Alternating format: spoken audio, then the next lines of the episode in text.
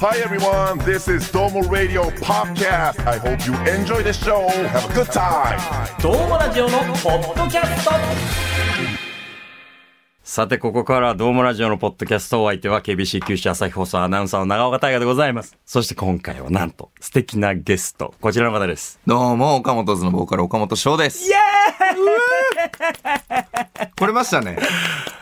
まさかの延長戦といいますか。はいはいはいはい。まあ、このポッドキャストの方は、もうそうめったにゲストを迎えることがないので、え、そうなんですかめったにない。ええそうなんですよ。あら、嬉しいですね。もう普段は、まあ、パーソナリティ同士というか、はいはいはいはいはい言ったら身内でやらせてもらってるもんなんで、そう。だからまあ、ドームラジオ、KBC ラジオの番組でんお話しさせてもらってて、はい。いや、足りんと。まだ話したいとなって、嬉しい。嬉しいオファーしたら快く答えていただいて。ありがとうございます。ねえ。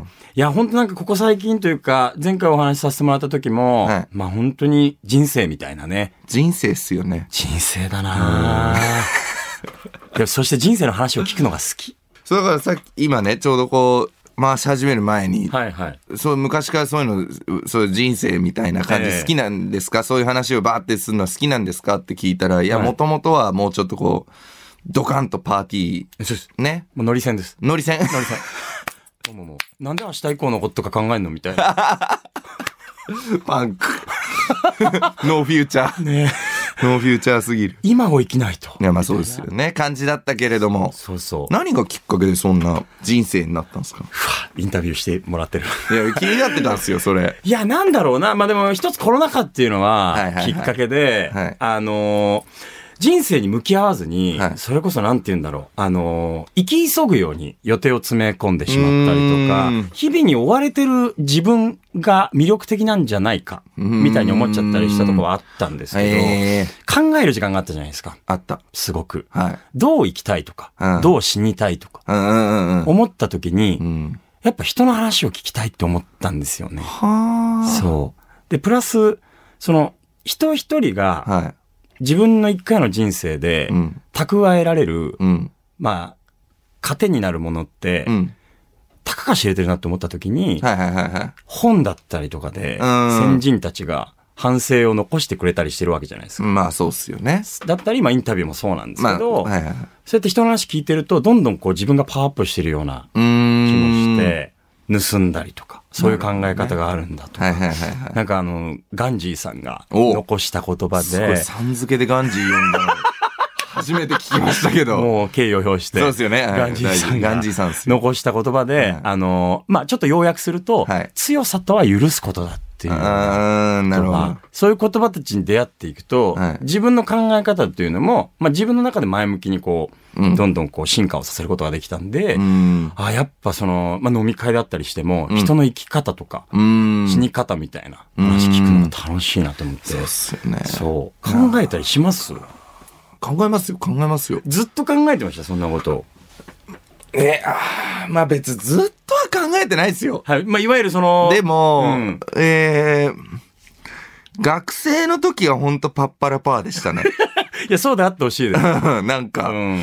もう、だノーフューチャーっていうかノーホームって感じでした。あ の、ずっと家に帰らないで友達の家を泊まり歩くみたいうんなタイプでした。な、帰れないでいられる記録が伸びれば伸びるだけ毎日が楽しいみたいな、あの、すごいざっくりとした計算で生きてたんですけど、あうん、うん。まあ、で、18区ぐらいからが岡本図が真剣にね、はいやり始めて、やっぱ人って何かに真剣に打ち込んだりとかすると、まず変わるじゃないですか。だから社会人になった時に人ってまず変わるみたいなのあると思うんですけど、でそのファーストウェーブが来て、はい。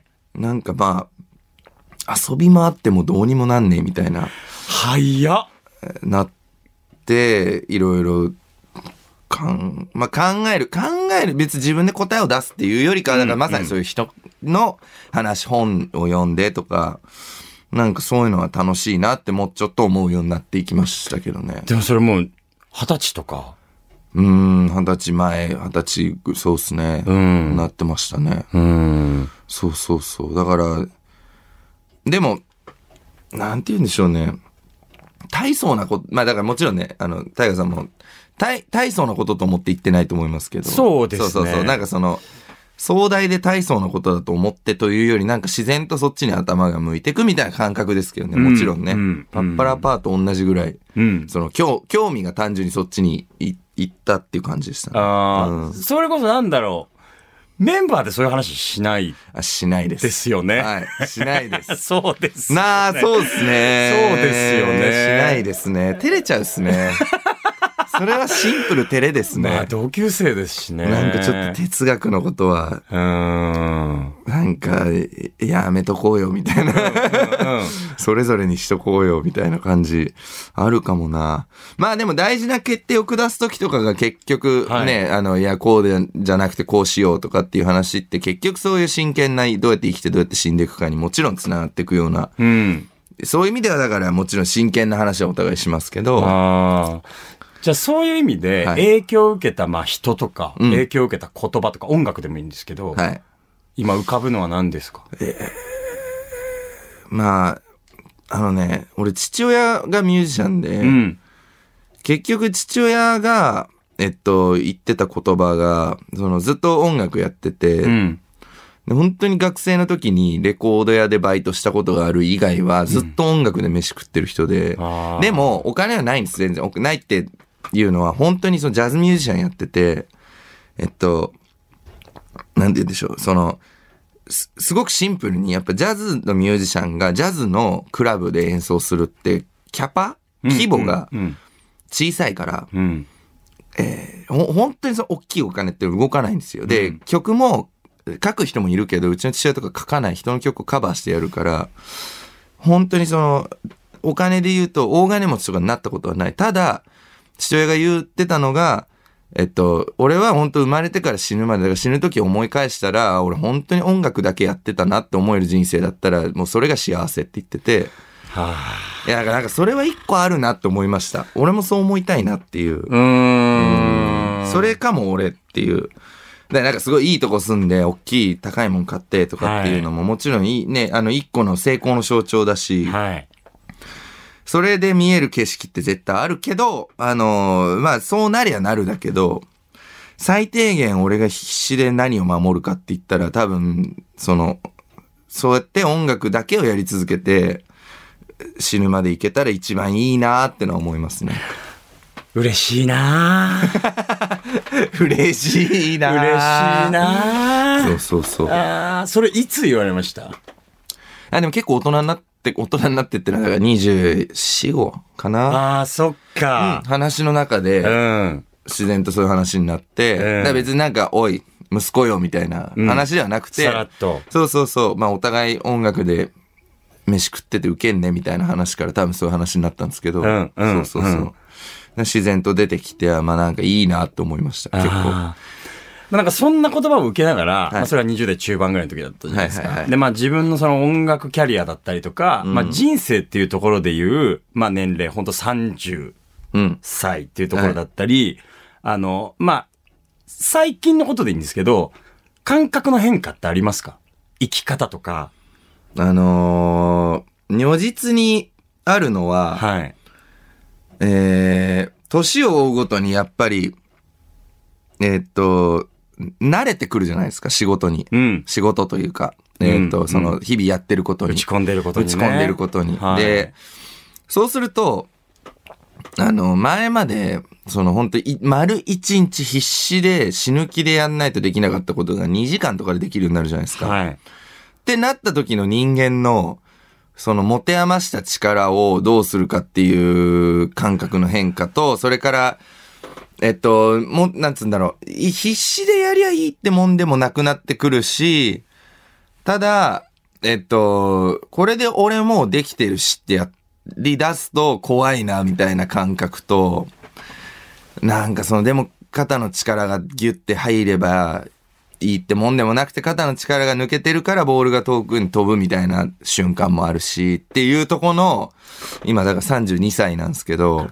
なんかそこっす、今。だから自分にフレッシュさを与えつつも、では、やったことないこと、丸一日必死になってやんないとできないことも与えながら、えっと、2時間で100点ちゃんと出せるものもやるっていうのを、でいいバランスでやっていかないとなと思ってますけどね。これっってすっごく難しいことでもありますよね。そうっすよね20代で直面する課題とはまた全く質の違う難しさで。あるっすよね。いやでも、翔さんでもぶっち当たるんだ。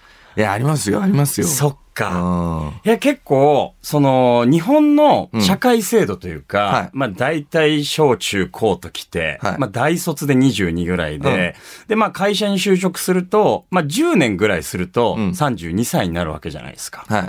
で、まあ、我々、まあ、私、会社員なんですけど、ああやっぱり、まず、慣れるっていうところもそうだし、うんその、人から何言われなくなってくる。あ、そうですね。だんだんと。それはそうですよで、ね。時間的余裕も生まれた時に、うんその時間をプライベートに当てていくのうか。んうんうんうんうん。そうですね。それとも、より仕事の、うんこう、鍛錬というか、うん自分のスキルアップにつないでいくのかみたいなところで、はい割とはっきり人生のベクトルが分岐していくんですよね。そうっすよね。そう。どっちも悪くないですしね。そうなんですよ。ある種そうなんですよ。ある種幸せの物差しって人それぞうんれだかそら。うそうそうそうそう。そうだから、それがやっぱり、はあ、だんだんなるほど。仕事は降ってきてた。ん20代の時は。目の前にあることで必死だったけど、そうっすよね。自分で選ばないといけないようになるのがそうっ、すよね。怖くもあるんですよ。そうっすよね。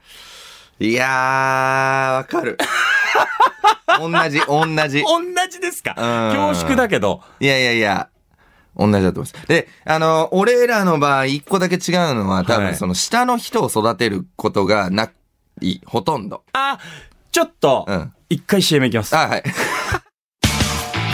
プロレス大好き若手芸人ザ・ローリングモンキーの武蔵がゲストの悩みにロックアップする15分プロレス人生相談ローリングクレードル第2章バトルライン福岡シリーズ毎週水曜日夕方5時頃ゴングポッドキャスト聞いちゃうのかよろどうもラジオのポッドキャストこの後も聞いてね翔さんね、その、後進の育成みたいなそうそうそとこうそうろの話で。ははいいははいい。まあミュージシャン。そうそうそう、ミュージシャンでバンドマンでとかってなってくると、まあ、もちろんじゃあ、えっと、マネ、マネージメントを、うんあの、一緒に同じチームでマネージャーとやってるからこそ、その新しいマネージャーの若い子が入ってきました。どういうふうに俺は思うときに、こういうふうに動いてくれると嬉しいよとかもちろんあるけど、うん。完璧なうん自分の、えっと、要はやってることを、えー自分以上に変な話やってもらわなきゃいけないように育てて、自分が上に行くみたいな構図にはなんないから、はい。そこはね、やっぱ会社入ってる人の話聞いてて、一番この30超えてきて、 お、すごいなんかな、なんて言うんでしょう、そのポーズって。頭に指をつけて、うん、ポクポクポクチーンみたい ちょっと一級な、そう一一級級ささん的なポーズになってきてますけうど。ん。あ、のーそれは、えっ、と、俺はあんまり経験してないあれで、ただみみんな同世代はそのターム入ってきてるんだろうなっていう、どう下を育てるかが、えー健やかな40代を作っていきそうなムードもあるなと思ったり。まあ、よくご存知でと言いますか。やっぱそうですかバンドマンでなかなかそれを察してくださる方いらっしゃらないです から。まあでもこれはだから、そういう意味ではなんて言うんだろう。業界の特性特徴といううんか、うんうんバンドマンはだからこそ自分を磨き上げないとそ生うきていけない。そうなんです。で、我々は、まあ会社に守られているところもある。うーん。そういう意味ではなるほど。あの、まあ、お給料のシステムだったり、システムだったりも含めて。はいだけど、会社員は組織に所属する人間として、うんそれこそやっぱ後輩を育てなきゃいけないっていうう、んどの道を選ぶかなんだなってすごいやっぱり、そうっすよね。選ぶ。そう。そう。だからそれが嫌なんだったら、フリーになればいいと思いますし。ああ、まあ確かに、ね。会社を辞めてまあまあ全然そういうことっすよね。そうです。そういう道もありますよね。しかももうそんなの22歳でいきなりフリーランスでやりますっていうのと全然違った、その無謀、無謀とかじゃないかもっていうムードもありますしね。そうなんですよ。だかもうつてもら、あるし。育て円満に出れば別にそれも、まさにまさにね、あの、対立せずにいけるし。うん。よりその生き方が多様的になって、じゃあ ね、その、長岡フリー考えてんのかみたいなことあ、そういうことじゃなくて。あそういうことじゃなくてあ、覗い、覗いて、野じ馬が。が。ああ、いいですよ、いいですよ。ごめんなさい。今いいタイミングでちょうど来たからなんかこう。なねんか変な汗かく から。やめて。やめて。でえ、あ、そんなプランがあんのかななんて。いいやいや、いやいやいやっていうのもあれか な。